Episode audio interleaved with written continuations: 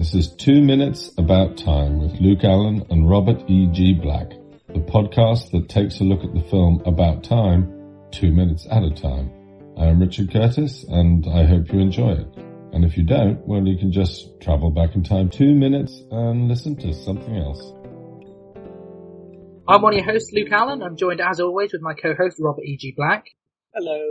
And we're joined with a special guest for this week, Ewan. Hello. So today we're looking at minutes 73 and 74 of About Time, wherein it's still raining. and, uh, It's fallen. yeah. Which is, I mean, it is a lovely shot of the tent falling that we got. Well, you know, with the ripping and the falling. It's, it's, it looks like it'd be one of those days that'd either be really annoying or really fun on set. I can't quite figure out which one it would be. On set, I'm betting fun, but I've been under a tent like this when it was leaking and it sucked. Yeah, not ideal. Yeah, I guess when it's controlled and you know it's going to happen. Right. fun. And it's a, yeah. We're gonna lift the tent, you're all gonna run. Okay. Sounds great. And so what, like what we hear from Richard Curtis in the behind the scenes of this scene as well, is he just tells people to act exactly as they, you know, as they would Yeah. with all this stuff happening. It's like, you know, if there's a drop of water that doesn't hit you, don't react to that water hitting you. Just respond exactly as, as you would respond. I think it's good because, yeah, people wouldn't just be uh, scared and panicked. They would get to that point of hysteria and just finding it hilarious, Mm-hmm. which we, which we do get to see. Yeah, we Um, get something. It's one of these scenes that isn't bad if you corpse, really. When the, when the one kid gets wet, the woman behind him just starts laughing at him. It's great. And so we get the shot that we get of Tom Hollander walking really angrily is Richard Curtis's favourite shot in the whole film. Oh, really? I mean, it is a lovely shot.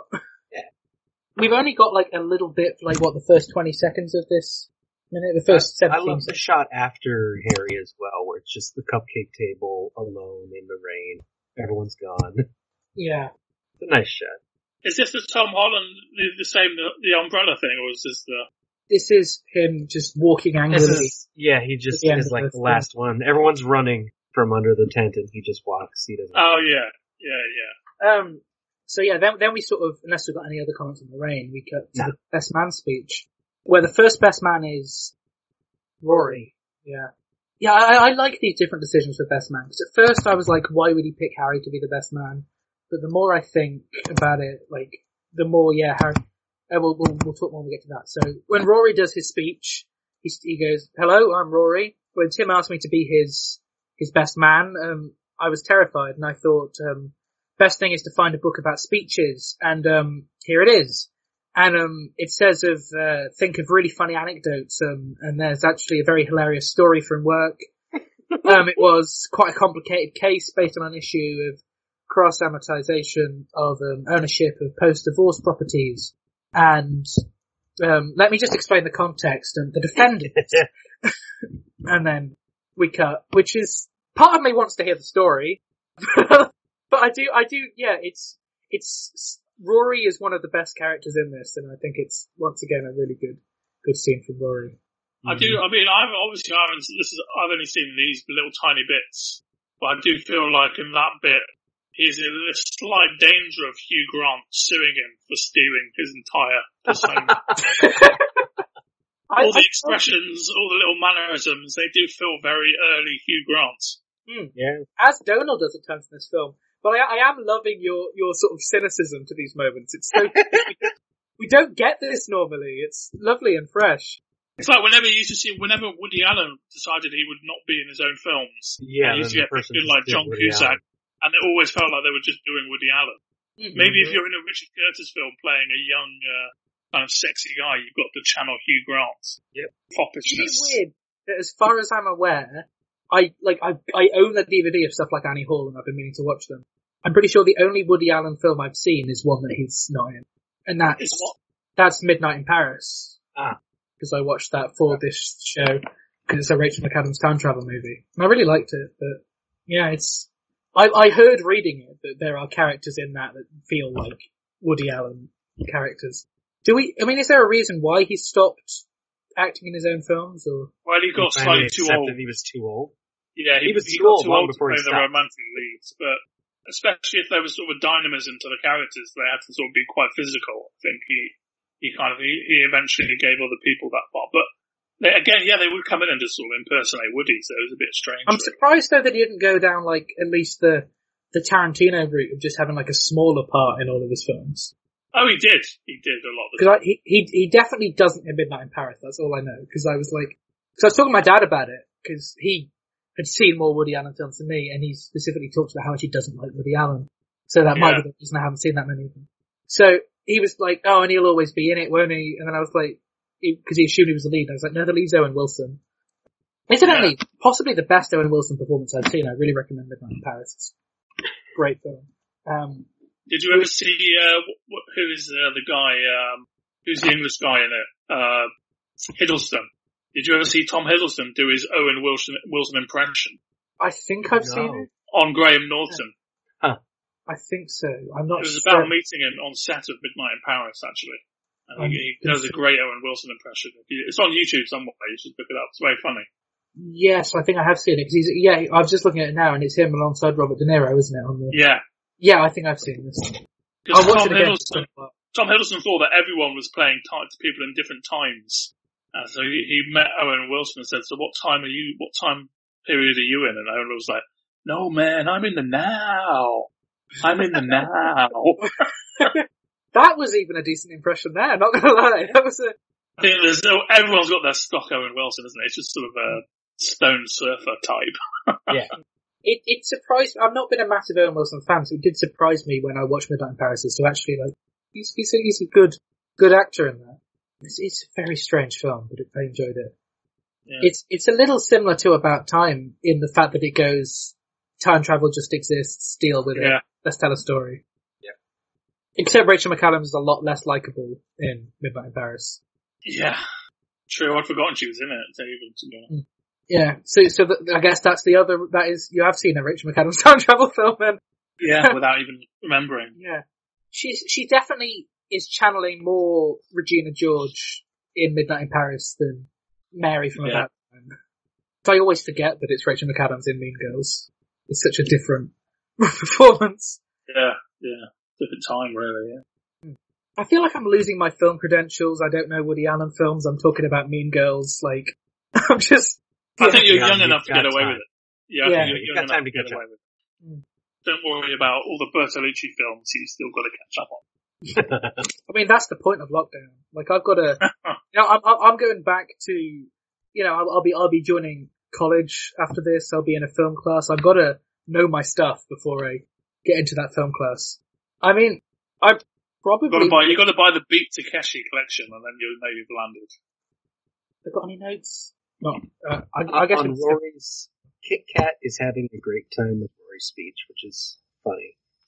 Because no one else is. Yeah, why don't Kit Kat and Rory get together? Like, Yeah. they seem a better pairing than Kit Kat and Jay. And and at one point you can see Joanna checking out Jimmy, which is also kind of Yeah, Jimmy and Joanna would be a good pairing. possibly, yeah. Although I like the pairing at the, at the tent of Joanna and uh, Harry. Yeah. He's probably a little bit too old, isn't he? I don't know if she'd care. Because I was thinking Joanna and Harry, but then I'm like, there's probably quite an age difference, but I'd imagine at least for like a one-time fling, they'd, Yeah. they'd get well. They'd both very quickly get each other angry. they probably wouldn't last very long. Oh yeah, he's 21 years older than her. Quite a difference, man. Um, but it, he doesn't seem that old, to be honest. He's got gray in his hair. Or his, But it's like stylish grey. It's not old man grey. the book that Rory has is The Best Man's Speech and Duties, published by confetti.co.uk, uh, which you can still buy on Amazon. And all good bookstores. If there are any. If there are any still surviving the pandemic. Around here, there's only one bookstore even around anymore. It's Barnes and Noble. Really well. You can still find them. You can still find them in the UK, but uh, I don't know if they're going to be reopening or not. We'll have to wait and see. Yeah. How what? How well did they do? Uh, yeah. Some people, traditionalists, traditionalists still go. Well, yeah, I I still like going to a used bookstore. There's still one pretty close by. So yeah, I mean that's that's basically minute seventy three. We can go straight into seventy four, I guess, unless we've got any other comments on Rory's speech. So yeah, so I guess Ewan, without your knowledge of the film, Yeah, I don't know what you guys are talking about. Tim- it's fine. Carry on. Tim, Carry uh, on. Well, without your knowledge of the film, Tim then stepping into the cupboard at the end of this scene was probably a bit weird. Oh, now you've told me that's how he time travels. I get that. Yeah. yeah, I'd imagine without the context, it's just kind of what's going on. Yeah, when we slide into minute 74, um, we've got Harry's speech, and apparently Tom Hollander did an incredible full wedding speech um, when they were filming, and the, the the theme of the speech was about how he wanted to sleep with Mary, and how other men in the past have probably slept with Mary, and how if Tim and Mary break up, he may get the chance to sleep with Mary Right. Which is definitely fitting within Tom Hollander's character. Yeah. Although when we talked about the age difference, it is kind of odd as well. I mean, how old is Rachel McAdams supposed to be as Mary? I don't know. She's closer to his age than Vanessa Kirby is. She's ten years older. Yeah, hang on, how, how on earth is Rachel McAdams now 41 years old? Like, uh, it feels at least in the, I mean, I know this film was, what, seven years ago? But it feels like she's playing someone still in their early 20s. Right. A lot of the actors can play can play younger up to a certain age. That's the thing. That's true, actually. Yeah, because it's it's weird with. But that's that a few times actually. Yeah, when you when you get like films, especially with teenagers, when you're so Yeah. used to seeing adults playing teenagers, when you then see something when teenagers are playing teenagers, they feel younger than they are. Uh-huh. Yeah. It's so Yeah. strange. Yeah, I remember having this discussion a few times because it's like that with some of John Hughes' stuff, really, because he used actual teenagers a lot of the time, and a few other teen films like Yeah. that. that You're watching this and you're like, they're like 12, and then you're like, no, they're 16. This is what a normal 16 year old looks like. Which admittedly I should know, being a 16 year old, but Yeah. it feel they, they they automatically feel young when you're watching them on screen. Yeah, it is it is strange. So then, uh, Harry. Harry, I'm just checking if there's anything else on my notes. So yeah, we've got Harry's speech, which is when Tim asked me to do his best man speech, my immediate reaction was how much you going to pay me, you little shit. I don't write for free, you know. It's just, yeah, I like that we don't see any more of that, which is odd because I'm not gonna, that's a good way to start the best man speech, isn't it? Like, the idea that Tim's Yeah. already regretting him It's not even point. that bad. Yeah. And I like that the speeches are happening in the house. There's something quite sweet about that. Like, it, it feels like they're excluding Mary a little bit though. With everything being at Tim's home and all of that, that it's nice. Our Okay. home's in Canada. Yeah, it's not. Uh, she's supposed to be American, isn't she? Yes. How, how different is the accent from your American side of things, Robert? Can you tell uh, in this? No. I've only noticed one Canadian accent to be honest. I always get it, like, it's so close to the American accent that I can't tell. I noticed it once with a cover teacher I had in my school. And people were like, is he American? I was like, I think he's Canadian. Cause that, that, that's just, that's always exciting having a teacher with, a, with an American or Canadian accent in England. It's like, whoa, it's exciting. It's like a TV star. It's that voice. Canadians are ju- the same as Americans, but they just say a boot instead yeah, I of was gonna say about. that's, I was gonna say Yeah, unless a you hear words. them say, unless you hear them say about boot. your, your stuff. He used to do a great, a great running gag in South Park about Canadian accents. Mm-hmm. How the Canadian kid just call, say, what's all that a boot? A boot. And there was, these- there was a funny Rick Moranis film as well once, where he was playing, he was Canadian, where they just say hoser a lot, for some reason. Wasn't there even a gag? hey, on, like, hoser. Wasn't there even a gag in How I Met Your Mother about like made up Canadian stereotypes? I've Yeah, never seen that the show. Canadian bar. Yeah. The thing is, I'm not normally a fan of a lot of American sitcoms, but Community and How I Met Your Mother, like, I like them as sitcoms. I think they're a bit different. I know that, like, I mean, I guess the next question is, Ewan, what's your view on the American Office? I never saw it, I never actually saw it in the end. I've only various- seen a couple of episodes. I- various reasons. It just it was one of those things, the timing of it, and uh, I didn't I didn't get to see it. So, uh, you know, no nothing, no hard feelings or anything. I'm, know a lot of people who love it, and I'm a Steve Carell fan, so I think by the time I was ready to kind of maybe give it a go, there was so many episodes made Yeah. that it just felt a bit daunting to kind of start on it. Really, And It's it's one of those, American shows. it's one of those Yeah. as well where people tell, like, I've heard people say, don't watch season one. And it's like, yeah. I, I'm on, I'm on the ground of like, I, I'm a completionist, so I like watching the whole thing. But if I know I've got to get through a season of not good stuff before it gets to the good stuff, it's like, I don't know, is it worth it? I'll probably watch it. I've, the only, the only thing is I've only got season one on DVD. Just skip episode one. Okay. I It's, think it's basically a British script with American actors doing. Yeah, It's- they they tried to really remake our first episode as their first episode, which I think just was a really bad idea. And they didn't completely shake the shackles and find their own feet until at least a few in.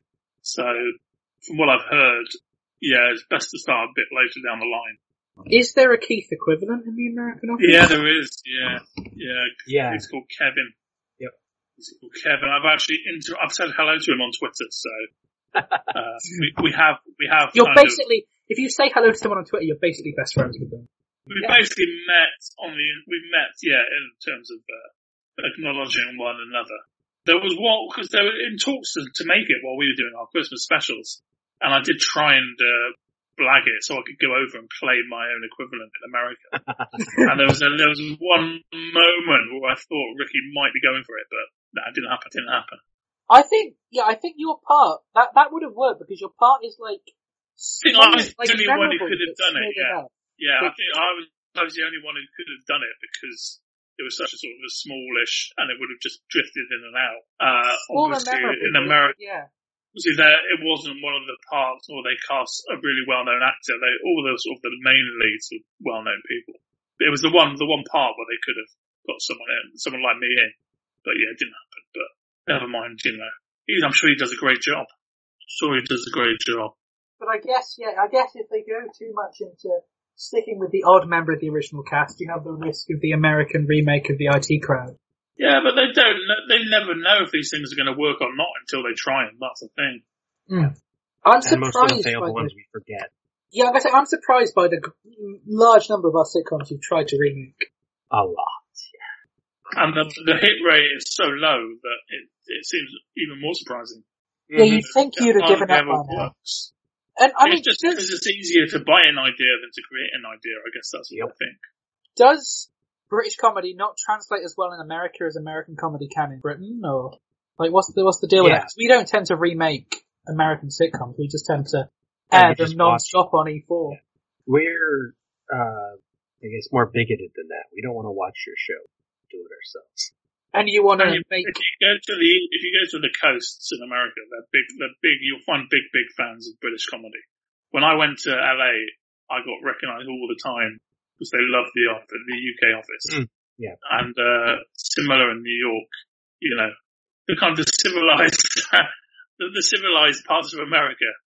Yeah, because I feel like we've got some great sitcoms here in the UK, which I know wouldn't translate well in the States. Like, I, I mean, I, I guess just to get your opinion as well, you, I'm a massive fan of Gavin and Stacey. that I don't like getting States. Okay, fair enough. but I mean, from what you've seen of it, would you say it probably wouldn't translate to the States? like it's, Well, I think maybe it would. I mean, they seem to have taken James Corden on board and essentially it's a James Corden show, so I don't see why it shouldn't. I, I love this, like all the things which I have like strong, loving Mm. opinions of, you're like, hate that. it's just, Yeah. yeah. That's wonderful. Yeah. I'm too, I see, I'm, I'm too old, I'm cynical, that's the problem. I think I'm only cynical of the stuff that my family try to make me watch. Like, Yeah. a show which I could love if I found it myself. If my family sit me down and like, we're gonna watch this, I'll just complain about everything in it. Yeah. That's Yeah. all, that's just, that's normal. That's normal. So I guess should we go on to Jay's speech?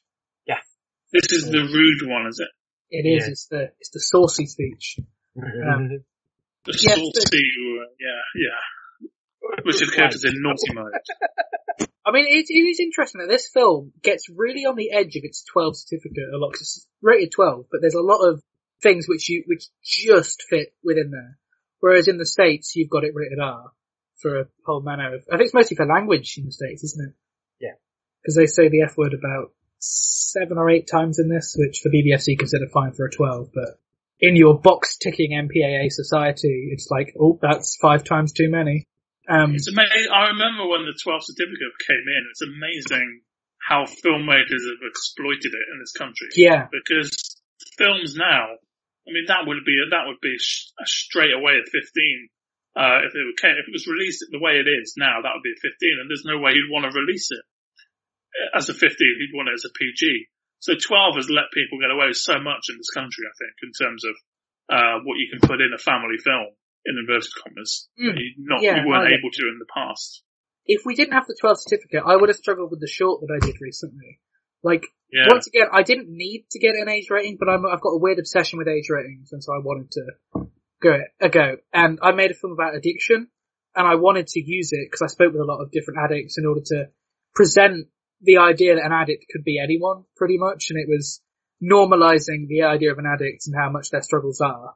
And I wanted to show that to younger people in schools and stuff.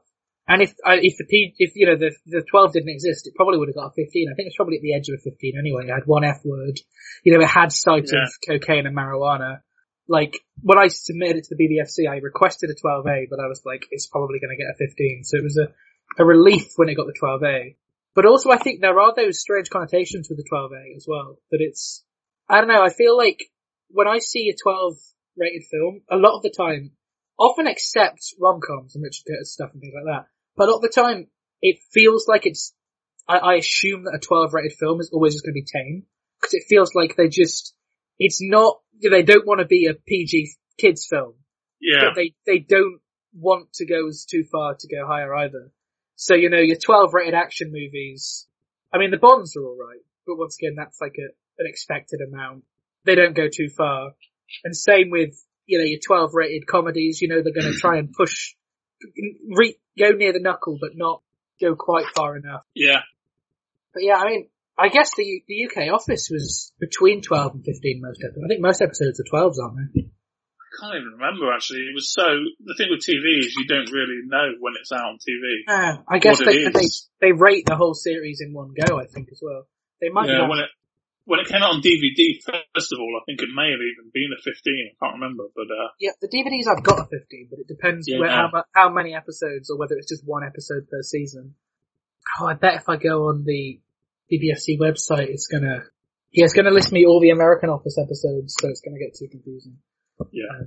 I'll look into that some other time, but I, I think a lot of sitcoms like that, a lot of the episodes could pass at 12 or even PG, but you have the one, you know, the odd Yeah, joke yeah. Exactly, yeah, yeah. It's good. And I mean, I, I just see more and more when I think of you in the office. I'm sure a lot of people do talk about it. I love that Scotch egg scene. like, is, is Yeah. that one comes up quite a lot? Yeah, definitely. That's definitely one of the things that, that comes up the most. Because there were, because there were three, there was obviously, there were three different scenes where I had a Scotch egg. Uh, one for each series. But then the one that, the first one was, gets mentioned the most because we had a lot of outtakes with it. Uh, was yeah. when I was, the one I was doing with Martin where we kind of, uh, he kept, we, yeah, we, we couldn't get through it really, which was, uh, uh, an interesting, uh, couple of hours. So yeah, it definitely gets mentioned a lot, and especially with people. What was one of the weird things in America where people would go, "What's that? What were you eating?" in there? Because they don't have Scotch eggs in America. So people go, "What's that? See, were you, were you eating an apple?" Uh, and I go, "Believe me, that wasn't an apple." I, I would never have even was- thought of a Scotch egg as being remotely like an apple. That's, it's just round and sort of yeah, sort of weird color, sort of orangey color, I guess. They just they weren't sure what it was, but uh, yeah, a very uniquely British snack, so to say. and I guess you've got a slight Richard Curtis link with the fact that The Office did a comic relief episode as well. It didn't really. I think Ricky Well, an did something. episode that involved, like an episode that involved Red Nose Day, wasn't it? When you Oh well, yeah, yeah. your Ali I mean, that was uh, that was that was all set on Red Nose Day. Yeah, that was uh, that was a very that was a great fun episode to do. It's such a good idea. I've never seen any other TV show just do an episode set on Red Nose Day. Because it is Yes, such, it is such a big seems deal in the UK. Yeah, it seems obvious, but uh, uh, I'm not sure. Yeah, I guess you don't need any rights or anything to do it. We just sort of, they just ploughed on with it. So, so I guess did that, that episode didn't like coincide with Red Nose Day or anything like that. Uh, no, no, no. There was nothing. There was no planning, clever planning like that back then. Yeah, it just went out as a normal, a normal episode. And you pull off that Ali G costume really well. That's the thing. Like I didn't expect how how well it it suits you to an extent. Yeah, that was that was that's another one that gets. That's the other thing, other than the Scotch egg, the Ali G costumes, kind of.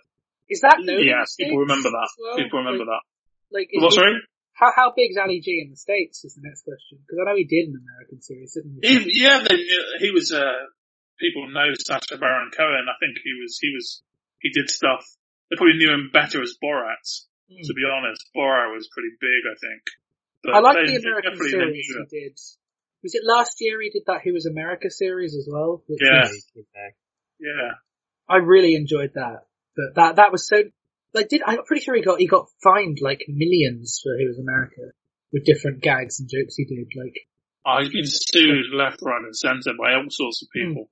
I think he almost got sued once by the by the literally the country of Kazakhstan. Oh yeah, I remember hearing that. Yeah, Yeah, I haven't. and he gate he gate crashed uh, he gate crashed a, a Kazakhstani press conference at one point because he heard they were coming to town and he went to gate crash it as Borat to protest uh, to protest that they were coming after him. Anyway, the uh, let's read out Jay's speech and see how much of this I'm going to have to bleep in post. So Jay says, "These are the girls available to him at the time. Hello, girls, and this is how far he got with each of them. Let me explain the code: five, eight, full penetrative, and then we cut out. But it's weird that eight happens to be Scarlett Curtis, Richard Curtis's daughter. Yeah, I didn't know that. Well, there you go. Of course, the way that these things, the way things are filmed, because you film all, all the, you film one way and then you film the other. There's a good chance she wouldn't have known what cutaway she was being used for. So until the film was edited together, you could have. Okay, She might have not have even it's known her, that she was it's her be- photo on on his screen. Oh, is it? Oh, yeah. Oh, okay. She's just, Yeah, I the mean, only you must- one actually at the wedding is the five. Yeah, We get a cutaway to her. she's she's embarrassed, but not too embarrassed. Like it, it's a good reaction that she gets. Like, Yeah, she takes a drink. but um, yeah, it's it's, it's just an interesting choice. And so Tim then goes back in time again because he wasn't happy with Jay's speech, and we get his dad's speech, which I think is a it's a lovely speech. I mean, what's your me being the sentimental person and you being the cynic, you and what do you get of the overall dad's speech? To me, it's just he's gone into a greeting card shop. He's got he's gone through, he's browsed through, he's got all the cards that say that say for wedding on your wedding day, and he's got all the little platitudes that are written inside, and he's written them all down. And they're just written together in a speech, and he's read it out. well, I've got out of it. Hmm. Good. so the, the, what we get in this minute of the speech is the dad saying, and so, a toast to the man with the worst haircut, but the best bride in the room. Ladies and gentlemen. What? Yeah, sorry, I I, want to say that again.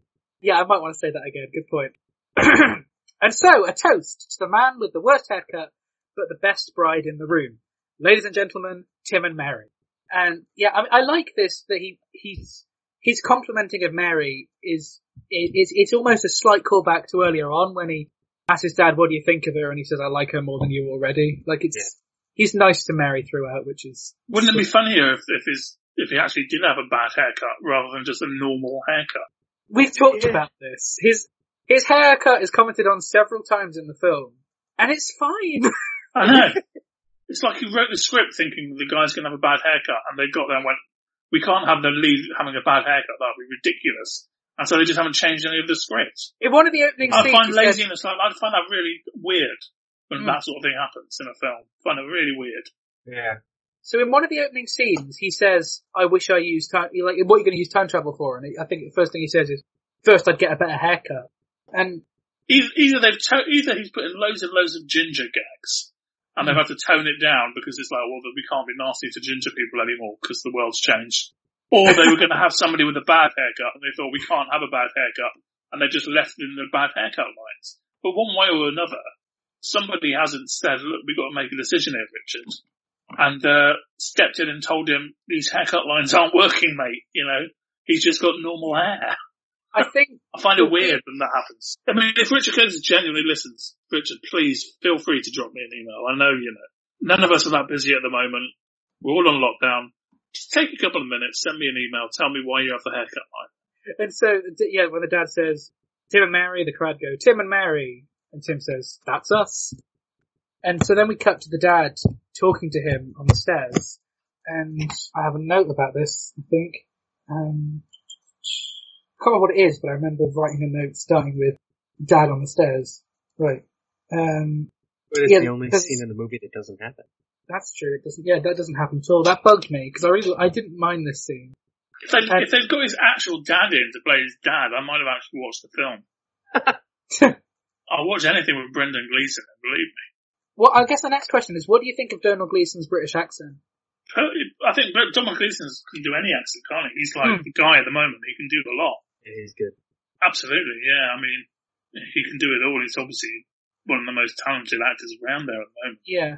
And I think the issue with how good an actor he is, is he gets so lost in the role that he's not a household name. Like, you could watch, Absolutely. two, you could watch two or three Domhnall Gleeson's films, and in a row even, and not notice that it's Domhnall Absolutely. Gleeson in those roles. You could watch him in the Star Wars films after this and not know it's the same person. Right. Yeah. So the song that's playing in the background, I can't what it's called, but I know that Domhnall requested the song. Um, he gave Richard Curtis a CD and was like, put on one of the songs from this CD in the film, and he did. And I, I didn't for some reason write down the name of the song or the name of the artist, so, uh, that's our listeners' own research to do. Yeah, so he's, the dad says, I wish I'd said I'd love you. No. I wish I'd said I love you. You did, dad. It was implied. I'm not sure implied is good enough for a wedding day, are you? And Tim said, no, don't do it. It's fine. I'm so happy with it as it was. You really don't have to. And the dad says, I'll do what I want to do, young man. And then goes up, so yeah, that's true. Like, yeah, this, this scene just doesn't happen to Tim at all. And he says, will you excuse me for one moment? So, this is weird, because Tim's narrating the film. Yeah. So he doesn't know that this happened.